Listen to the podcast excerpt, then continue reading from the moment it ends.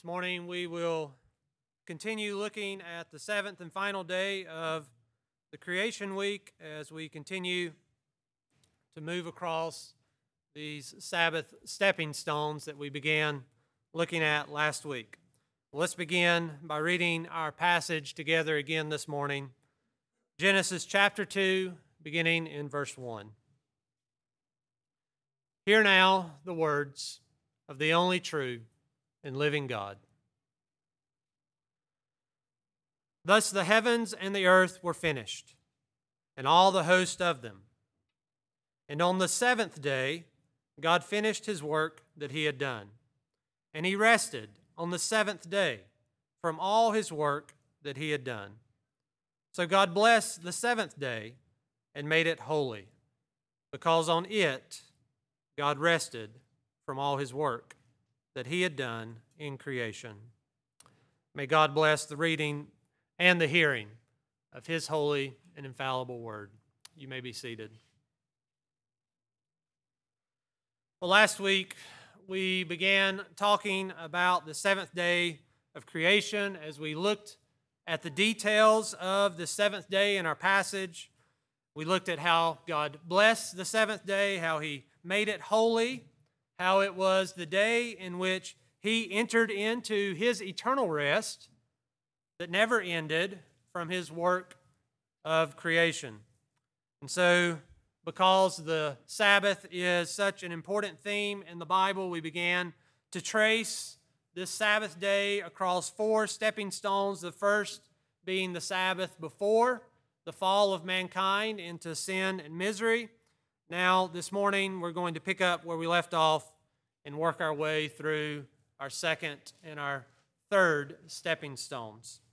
Uh, we'll do so in two points this morning. Our first point being our second stepping stone, the Sabbath from Adam to Moses, and our second point being the stepping stone of the Sabbath from Moses to Jesus. And next week we will finish with our last stepping stone, the Christian Sabbath.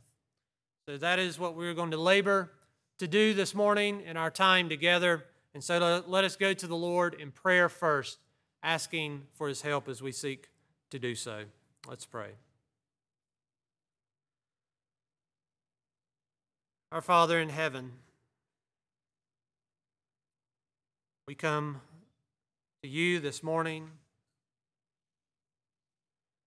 gathered together on this Sabbath day to remember what your Son has accomplished in the past, in his life, in his death, in his resurrection, and the to look forward to that eternal rest that he has purchased for us that we will one day enter into. Father, we've gathered together to worship you in anticipation of that and in preparation for it. We've gathered together to have you sanctify us, have you make us more like our husband, our king. We thank you that you have given us his mind, that you have filled us with his spirit, that you have given us ears to hear hearts to believe and obey. So, Father, we come to you this morning, you who have the words of eternal life, and ask that you would help us to see the purpose of this seventh day of creation in our passage this morning, not just in Genesis chapter 2, but also in the rest of Genesis in the life of the people of Israel. Father, help us to look forward to what it also means for us now between the first and second coming of our Savior. Father, we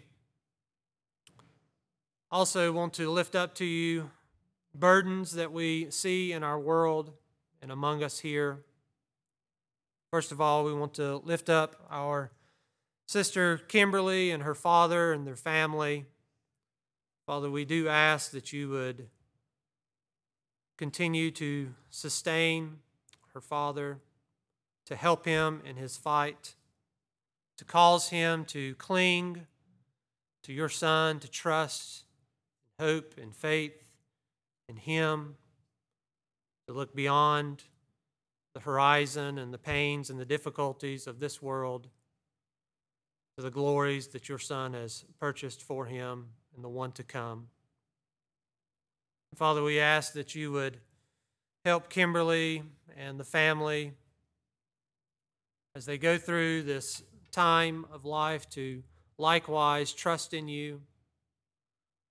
Though their experience is painful, though their experience may bring many questions, perhaps even doubts into their minds, that they can look to you and in faith say that the God of all the earth is and will do what is right. And Father, as we think along those lines that you will do what is right, we can't help to, but to have our minds taken to the tragedies that we have seen, the acts of wickedness and evil that we have seen in Buffalo and in Texas over these last few weeks. Well, Father, we ask that you would bring grace and comfort into these communities and into these families' lives. And Father, that what has been meant for evil by these young men and what has been meant for evil by Satan, you would turn for good. And Father, we cannot understand these mysterious providences. We can only look to you in faith, trusting that you are doing what is right and that what men mean for evil, you are working for the good of those who are called according to your purpose. So, Father, we ask that you would use your people in these communities to give the answer that these communities need to hear for why these things happen and what is the solution for them.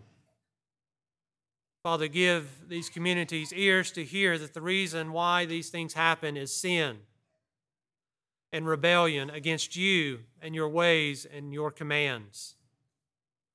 And that the solution for these tragedies and the, these acts of wickedness are repentance, faith in your Son, and lives of obedient service to Him.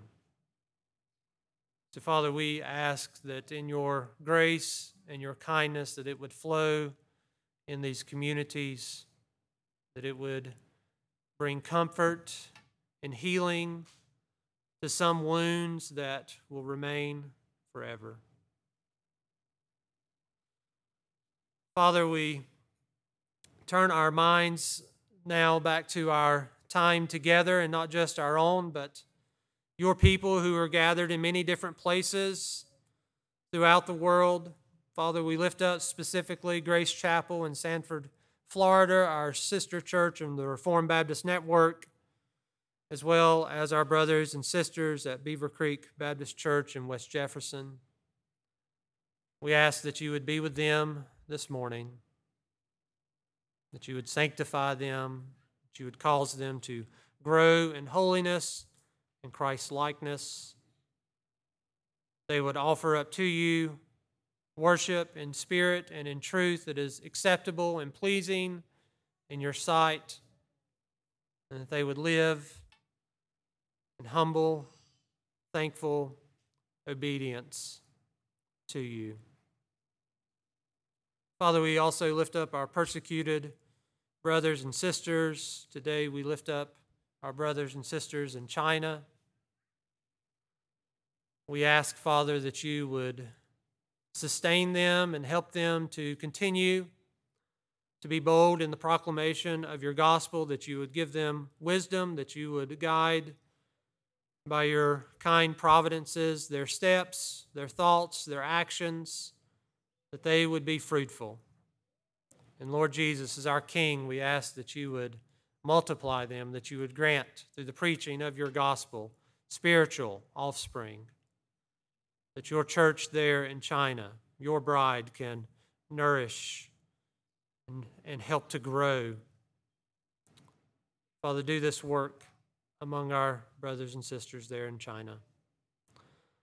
And Father, lastly, as we turn our attention now to your Sabbath day,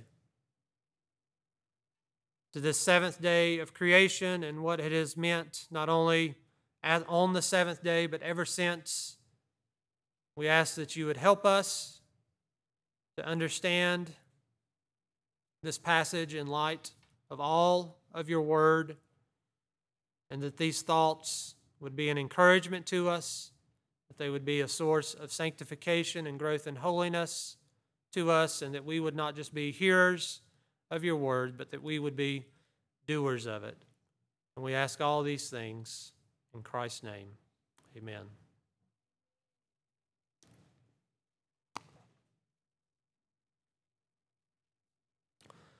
In the 1930s, Senator Dwight D. Dwight W. Morrow of New Jersey was boarding a train in New York City, but he couldn't find his ticket.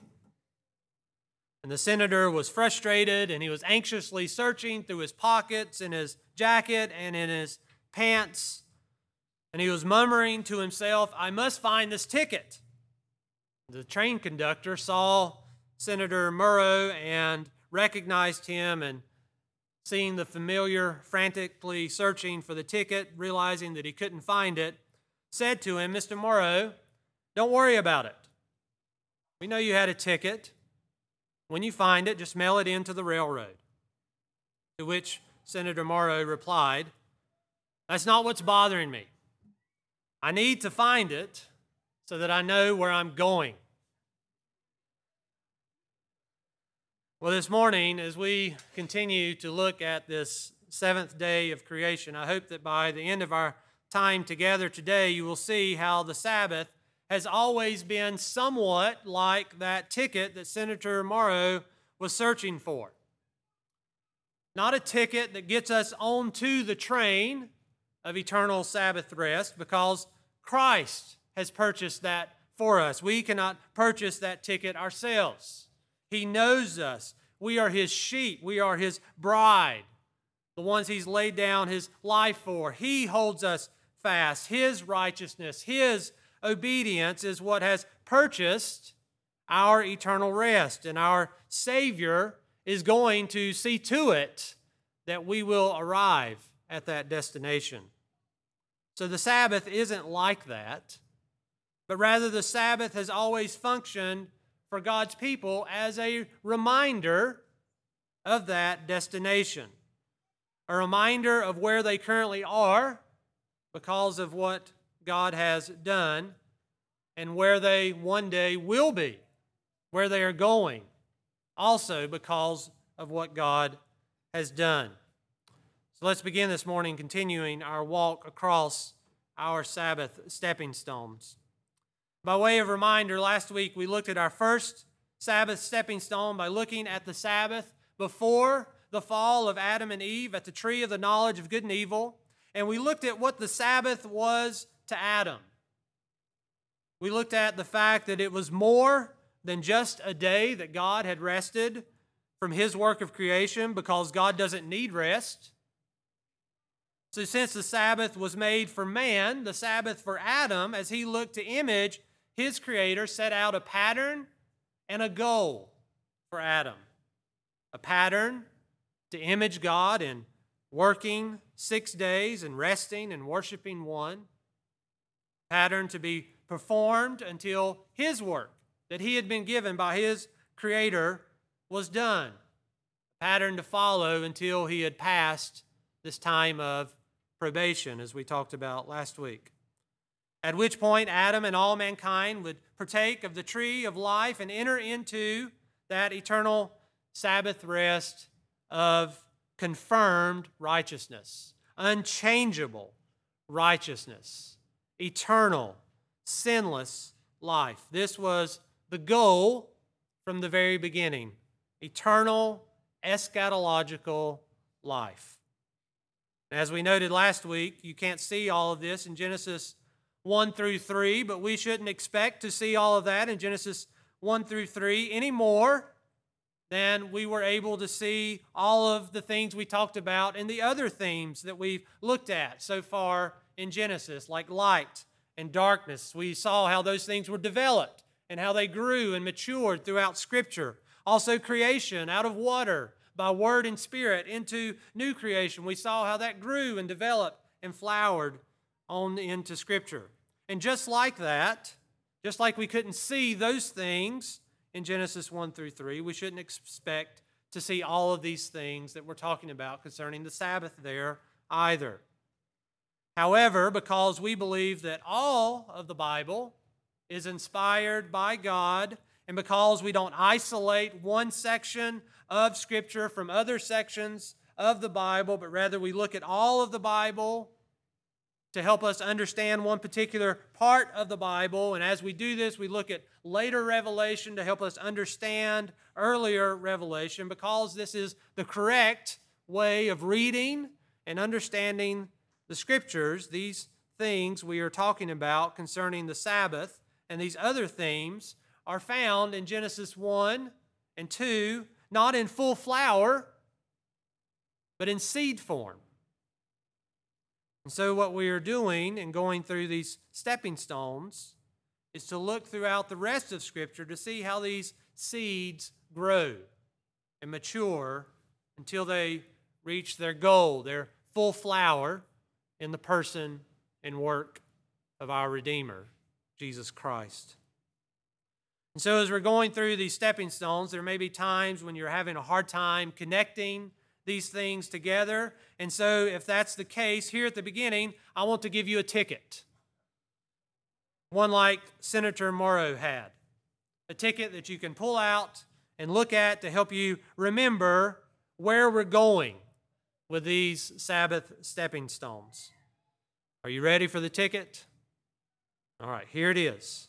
The Sabbath has always been a reminder of what God has accomplished in the past and a picture of what's coming in the future. This is the ticket that ties all of these stepping stones together. The Sabbath has always been a reminder of what God has accomplished in the past and a picture of what's coming in the future. So, in relation to our first stepping stone, the Sabbath before the fall, it was a reminder of God's creating in six days and resting one and a picture of the eternal rest that Adam could enter into if he passed his probationary work. A rest like God's, a rest with no evening, no morning. Well, now that we've looked back at our first Sabbath stepping stone, let's move on to our first point today and look at our second stepping stone the Sabbath from Adam to Moses. Now, admittedly, the Sabbath from Adam to Moses is the most difficult stepping stone that we're going to look at. Because when you read the book of Genesis, there is no discussion of the Sabbath after our passage this morning in Genesis 2. Not until it will not appear again explicitly until you get to Exodus chapter 16. Nothing explicit in Genesis in the lives of Abraham, Isaac, Jacob, or the 12 patriarchs, nothing until after the Exodus event. Now, at first consideration, this could lead us to conclude that after the fall of Adam, the Sabbath did not exist until the Mosaic covenant was instituted at Mount Sinai. And we do have many brothers and sisters that do come to this conclusion, but the doctrine of our church has come to a different conclusion. We understand it in a different way. And so let me give you the reasons why, why we do believe that the Sabbath existed from Adam to Moses. First of all, we come to this conclusion because of what we've already talked about. The Sabbath was made holy by God on the seventh day, as we can see in our passage today. That did not change after the fall.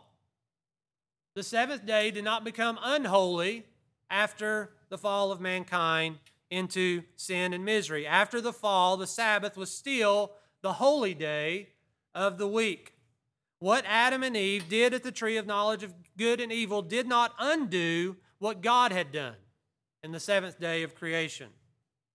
The Sabbath was still the holy day.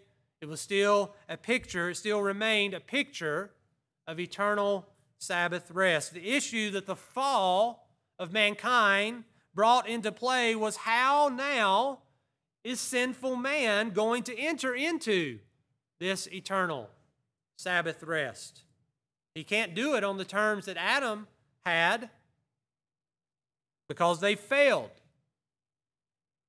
They couldn't enter into it by the work that God gave Adam to do because they sinned, and God required perfection in order to enter into his rest, and they had sinned and fallen short of it.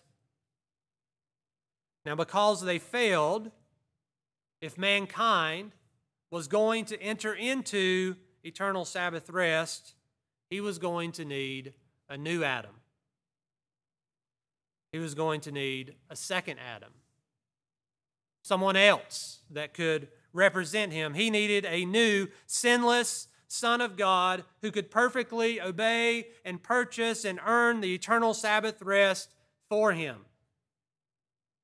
And as we will see when we get to Genesis 3:15, God makes just such a promise.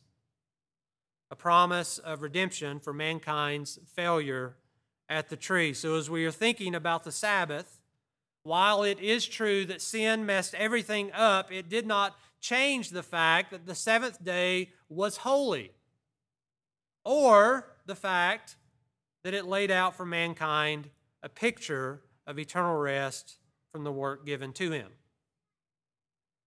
Now, if the day was still holy and the picture of what it meant is still there, and mankind, even after the fall, was still required to image his Creator, all of which is true, then of course the Sabbath existed from Adam to Moses.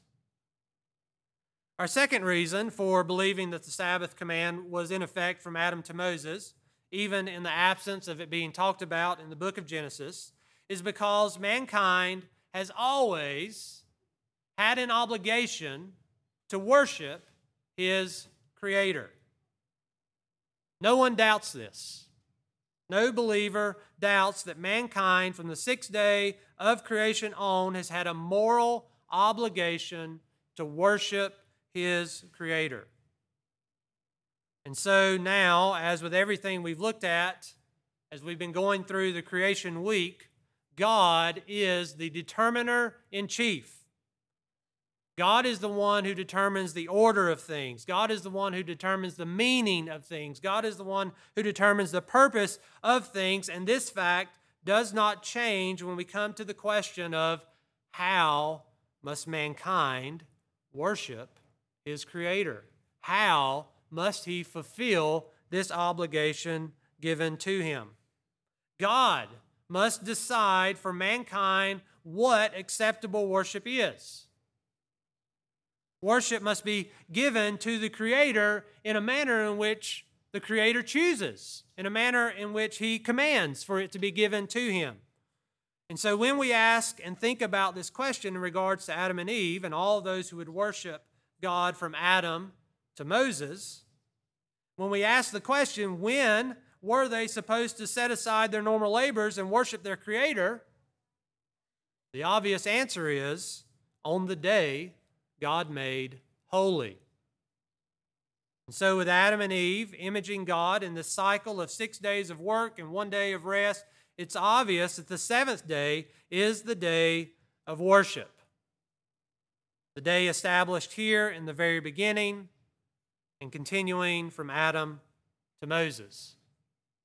And our confidence about this, that this is the case, should only be strengthened by the, fi- the fact that when God delivers Israel from slavery and commands them, his people, to worship him and rest, that he doesn't pick just some random day. but he commands worship to be given to him on the seventh day, just as it had been since creation.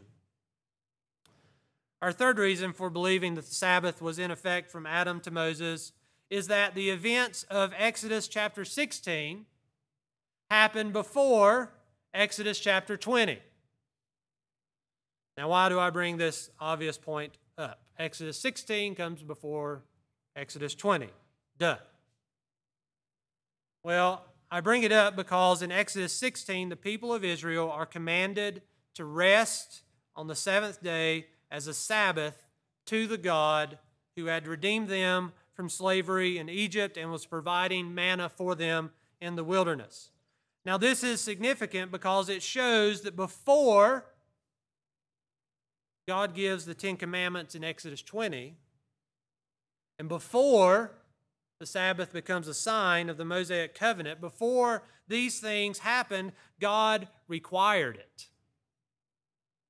God used it to set a pattern for his people of work and rest. And because this is true, there's no reason to think that people from Adam to Moses, who were redeemed by faith in the promised offspring of Eve and Abraham, would not have also observed this pattern of six days of labor and one day of rest as they imaged their Creator. A fourth and final reason is that in Exodus 20, go ahead and turn there in your Bibles. I want you to see something there in a minute. In Exodus 20, verses 8 through 11, Moses, recording the Ten Commandments, begins the fourth commandment by instructing Israel to remember the Sabbath day to keep it holy. The instruction to remember shows that the Sabbath day has already existed. This is obvious because you can't remember something that hasn't already been around. However, given what we've already talked about, we could say that because the Sabbath command appeared in Exodus 16 in the wilderness, that Moses is commanding them to remember that. Remember how God commanded you to rest to not gather manna on the Sabbath day in the wilderness when you were on your way to Mount Sinai. And this undoubtedly is included in how Moses is instructing Israel, but it's only part of the larger whole. And we know that it's only part of the larger whole because when Moses gives the fourth commandment, he doesn't ground it in the wilderness manna commandment. He doesn't show that its foundation is in that wilderness manna commandment, but rather in Exodus 20, verse 11, we can read that Moses grounds this seventh commandment, or I'm sorry, this fourth commandment in the seventh day of creation. Turn, and if you're in Exodus 20 already, look in verse 11, where God says concerning the fourth commandment, For in six days the Lord made heaven and earth, the sea, and all that is in them, and rested on the seventh day. Therefore, the Lord blessed the Sabbath day and made it holy. So we can see that the fourth commandment, to keep the Sabbath day holy, is explicitly tied to God making this day holy at creation. Now, if this is the case, which it is, then God, then what God writes on the tablets of stone in the fourth commandment doesn't come into existence at Mount Sinai, but it had already been in existence where God is pointing for them to remember. It's been in existence since the seventh day of creation. Now, if all that is true, then of course the Sabbath existed from Adam to Moses because there were people between Adam and Moses that believed the promises of God. There were people from Adam to Moses who obeyed God's commands, who lived for his glory, who sought to worship him in a manner pleasing to him. Abel, Enoch, Noah, Abraham, Sarah, Isaac, Jacob, and Joseph, all of these are named in Hebrews chapter 11 for this very reason that they had faith in the promises of God and sought to worship Him. And So the question remains why don't we see the Sabbath after the seventh day of creation in Genesis? Why don't we see it until Exodus 16? And what I would like to propose to you is that because the exodus of Israel from slavery in Egypt was the main redemptive event of the Old Testament, and because the Sabbath is a sign pointing to eternal life, it makes sense that it begins to be emphasized and that it would show up after the main redemptive historical event. But this doesn't mean that the Sabbath and Sabbath keeping didn't exist before the Exodus event because we must remember, as we've talked about, what is the purpose of Genesis? Genesis is a book written for the purpose of providing these slaves who had been redeemed and delivered from slavery in Egypt. Genesis is a book providing them a record of their history, where they came from, how God had brought them to where they are, and how it all began with God creating in six days and resting on the seventh. And since they are the first people hearing and reading Genesis, since they are the first people having Genesis applied to them, this history from Adam to Moses is immediate for them. They aren't wondering where the Sabbath is from Adam to Moses. They see it in Genesis 1, and since they are a kind of new creation, having been delivered from slavery, then they, like Adam, as a son of God, are to image God in working six and resting one, not just until they entered the promised land of Canaan, but until they entered the true promised land of eternal rest, of which Canaan was a picture.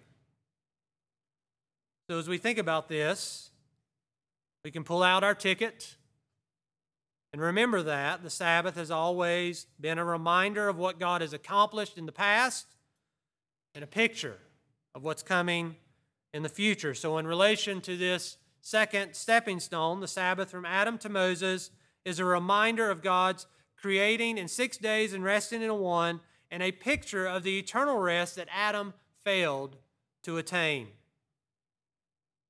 but that they could enter into by faith in God's promises, a rest like God's with no evening and no morning.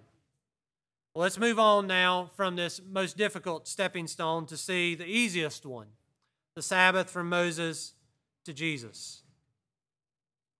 Well, as we just talked about, of course, the Sabbath from Moses to Jesus is the easiest to see it's the easiest to grasp, it's the easiest to understand because Genesis was written for the people of the Exodus. Genesis was written for the people in the Mosaic covenant, for the people who received the explicit Sabbath command at Mount Sinai. But when you think about this and you put yourself in their shoes,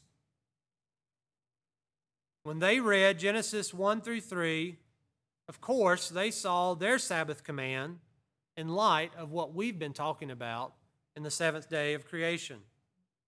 So, right here at the very beginning of the second point, the Sabbath from Moses to Jesus, I want to emphasize that while the Sabbath does play a unique role in the life of the people of Israel in the Mosaic covenant, while that is true, it is also true that it was not disconnected from the Sabbath of our other two stepping stones.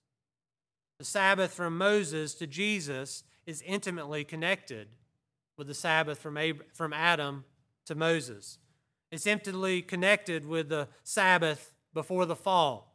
And as we'll see next week, it's intimately connected with the Christian Sabbath. I say this because I want it to be clear in our minds as we progress that, like the other themes that we've looked at, the Sabbath is organically connected through these different periods of time in redemptive history. Here in our passage in Genesis 2, the Sabbath is pregnant with meaning. The seventh day of the creation week is pregnant. Using the language of Hebrews 4, the Sabbath began on the seventh day of creation as a promise of entering into eternal rest, but since the fall of mankind into sin and misery, it has served as a reminder of that same promise. But now, because of the fall, the fulfillment of that promise has required on and depended on a promise of redemption that we're going to see when we get to Genesis chapter 3. So, as Hebrews 4 says, the promise of entering into God's rest has stood from the seventh day of creation. Before the fall of mankind into sin, the promise hinged on the obedience of the first Adam. And since the fall of mankind into sin, it is hinged on the promise of the second Adam, on the promise of his obedient life. This was true all the way from Adam to Moses, and now this, in our third stepping stone, continues to stand from Moses to Jesus. Well, with that being said, it's also true that the Sabbath did play a unique role in the life of the people of Israel. It did so because God had delivered them from their slavery in Egypt. The great act of redemption in the Old Testament, Deuteronomy 5, is explicit about this. You can see it in Deuteronomy 5 when Moses is reminding all Israel about the Ten Commandments. He speaks about the Sabbath day and says, You shall remember that you were a slave in the land of Egypt. And the Lord your God brought you out from there with a mighty hand and an outstretched arm. Therefore, the Lord your God commanded you to keep the Sabbath day. So, the Sabbath day was a reminder for Israel, a day for them to look back, to remember what God had done for them, to remember their deliverance from slavery, but from Moses to Christ, it was more than just a day of remembrance. In the Mosaic covenant, it was also a sign of that covenant that God made with them after he delivered them. Turn with me to Exodus chapter 13. It'll make it easier for you to see than me just reading it to you.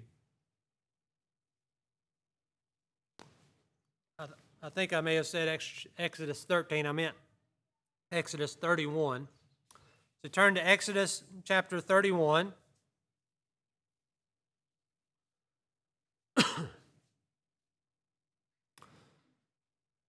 Beginning in verse 13, God says to Moses, You are to speak to the people of Israel and say, Above all, you shall keep my Sabbaths, for this is a sign between me and you throughout your generations that you may know that I, the Lord, sanctify you. You shall keep the Sabbath because it is holy for you. Everyone who profanes it shall be put to death. Whoever does any work on it, that soul shall be cut off from among his people.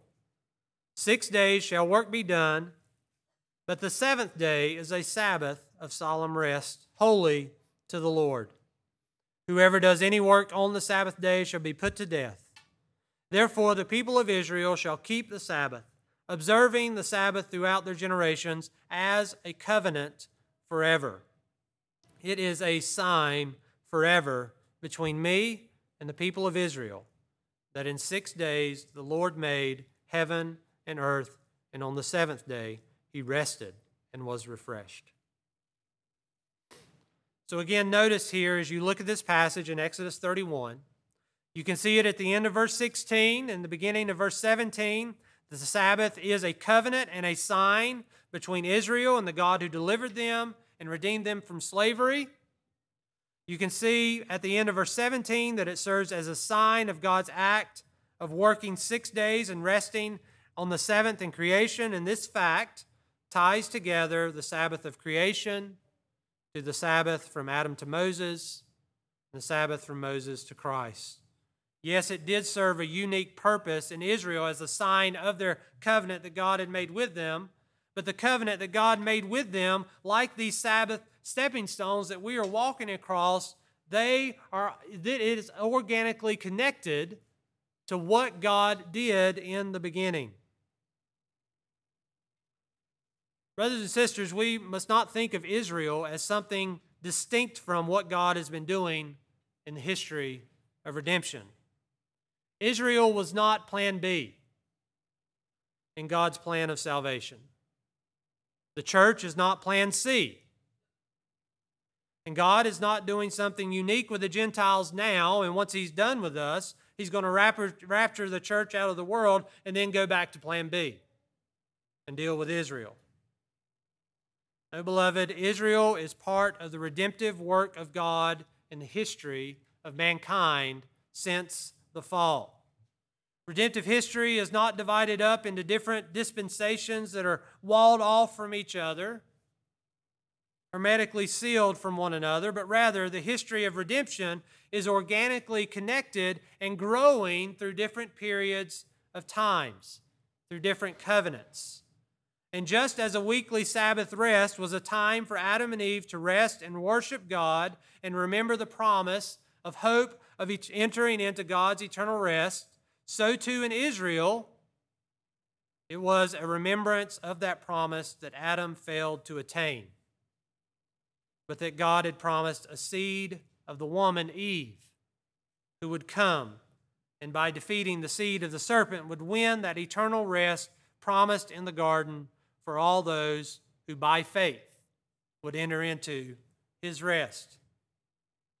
And we know that the mistake of unbelieving and unfaithful Israel was to look at the commandments of God not as this picture of eternal rest that they must receive by faith, but instead they looked at it as something to keep in order to earn their righteousness, in order to curry favor with God. We can hear this very thing in the words of the Apostle Paul in Romans 9 when he says, What shall we say then? That the Gentiles who did not pursue righteousness have attained it? That is, a righteousness that is by faith, but that Israel, who pursued a law that would lead to righteousness, did not succeed in reaching the law. Why? Because they did not pursue it by faith, but as if it were based on works. They have stumbled over the stumbling stone, as it is written Behold, I am laying in Zion a stone of stumbling and a rock of offense, and whoever believes in him will not be put to shame. So the Mosaic covenant, far from being some plan B, was an integral stepping stone in the fulfillment of the promise that God made to Eve in the garden after they failed to enter into that eternal Sabbath rest that the seventh day of creation pictures. The promise that God gave to Eve's offspring, He also gave to Abraham that an offspring would come from him that would bless all the nations of the earth. So, as we're thinking about this and putting, hopefully, being able to put some of these things together, the Apostle Paul in Galatians chapter 3, turn there with me. The Apostle Paul gives us an infallible interpretation of the Mosaic covenant as a whole. Galatians chapter 3, as we're wrapping up this third stepping stone dealing with the Sabbath from Moses to Christ, Galatians chapter 3, beginning in verse 16, the Apostle Paul interprets the Mosaic covenant as a whole for us. He says, beginning in verse 16 Now the promises were made to Abraham and to his offspring. It does not say, and to offsprings, referring to many, but referring to one, and to your offspring, who is Christ. This is what I mean. The law, which came 430 years afterwards, does not annul a covenant previously ratified by God so as to make the promise void. For if the inheritance comes by the law, it no longer comes by a promise, but God gave it to Abraham by a promise. So when Paul is speaking of the law here in this passage coming 430 years afterwards, he is speaking of the Mosaic covenant and saying that it did not replace, it did not annul the promise that God gave to Abraham concerning one of his offspring. And so the question that came to Paul's mind, and the question he assumed would come to these Galatians' minds was why then was the law added to this promise? Why was the Mosaic covenant added to the Abrahamic covenant? And Paul begins his answer in verse 19. Why then the law? It was added because of transgressions. Until the offspring should come to whom the promise had been made, and it was put in place through angels by an intermediary. Now, an intermediary implies more than one, but God is one. Is the law then contrary to the promises of God? Certainly not. For if a law had been given that could bring, give life, then righteousness would indeed be by the law. But the Scripture imprisoned everything under sin, so that the promise by faith in Jesus Christ might be given to those who believe. So we can see from this passage that the Mosaic covenant was added to the Abrahamic covenant because of the sinfulness of the sons of Abraham, Isaac, and Jacob. Because of the sins of the people of Israel, the Mosaic covenant was added. It did not replace the promise made to Abraham, but it was like a fence that you put around a growing tree or a growing plant to keep the animals from destroying it. It was added to protect the promise.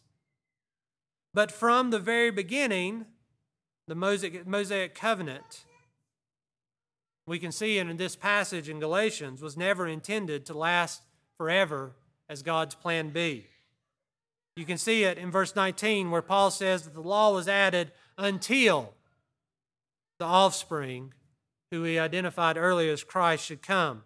The Mosaic covenant was added until Christ came so that God's promise would be given to those who believed in his promises by faith and not who sought his favor by works of the law, because that became unfruitful when Adam and Eve sinned at the tree. And so, this fact, this promise, is going to lead us into our last stepping stone that we're going to look at next week the Christian Sabbath. So, as we close today and prepare to enter into a time of reflection as we've considered these Sabbath stepping stones these last two weeks, and we're going to finish next week, as you're reflecting on our time together today, and you're trying to put these things together, I know many of them may be new for you. Beloved, I hope that you will pull out that ticket, that reminder, and be encouraged that our God who promised eternal rest in the garden if Adam would obey, has accomplished it in the redemptive work of his Son. That is the ticket that ties all of these stepping stones together. Brothers and sisters, what we see God entering into on the seventh day of creation, that eternal day with no morning or evening, has been purchased for you by the precious blood of your Savior. Reflect on that this morning. Not just that your Savior bled and died for you, but that your Savior bled and died for you so that you would have that eternal rest with Him in glory. The beauty of what we are learning as we are looking at these Sabbath stepping stones is that our Savior purchased this not just for us, but for all of those who by faith have believed in the promises of God from Adam to Moses, from Moses to Christ, and as we will see next week, from Christ's first coming until his second coming. Now, for any unbelievers among us this morning, as you hear these things this morning, I know that they are foolishness to you. That you hear these things and wonder why in the world people would listen to a man talk about something that happened in the beginning in a garden and something that continued. And I pray that the Holy Spirit is using these things that we've talked about to give you a longing for that eternal rest but, friend, be warned that that eternal rest is only attained by faith in Jesus Christ. You cannot earn it by being a good person. You cannot earn it by doing good things. Friend, eternal rest was bought with a price, and that price was the perfect life and precious blood of Jesus Christ. And God has promised to give it to only those who believe in that promise.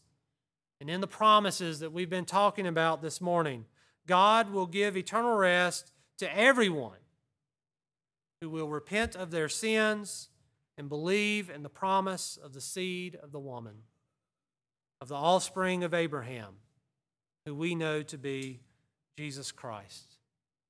So, unbelieving friend among us this morning, let us reason together. Aren't you tired of sin? Aren't you tired of being weary? Don't you want rest from labor and the wearisomeness and the burdens of this world? Aren't you tired of having God's wrath loom over you? You must come to your senses and realize that those who do not enter into eternal rest through Jesus Christ will enter into eternity when they die, but it will be eternal torment in hell. Friend, don't you want to lose your fear of death and the grave? Don't you want victory over it? What I tell you today isn't something new. It's been true since the Garden of Eden. It's been true since the Mosaic covenant. It's been true since the cross of Jesus Christ. If you will, repent of your sins and look to Jesus Christ, believing that He purchased eternal rest for you, believing that He purchased redemption and salvation and the forgiveness of your sins in His life, death, and resurrection. If you will look to Christ in faith in that way, then you too will have eternal rest. Let's pray.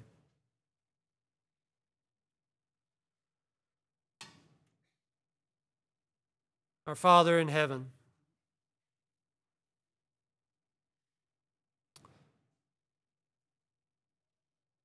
I ask, Father, that you would show yourself strong in my weaknesses this morning.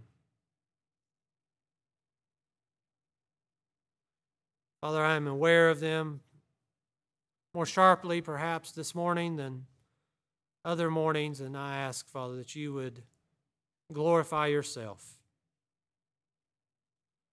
that you would cause your people to hear of the promise of eternal rest and be encouraged to continue to believe in your promises, cling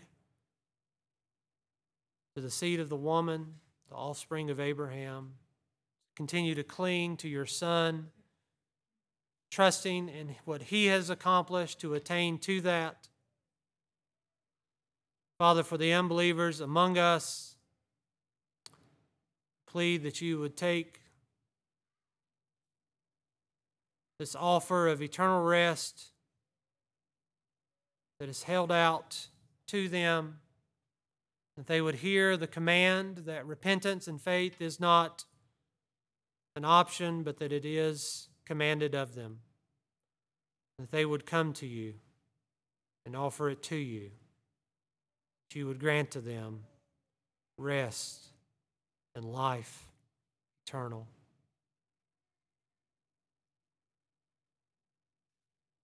Father, please help us as we reflect on these things for a few moments, as we seek to see how these stepping stones are tied together. Father, help us to grow in our faith. Help us to grow in our knowledge and cause that to be nourishment for our souls. And we ask these things in Jesus' name. Amen.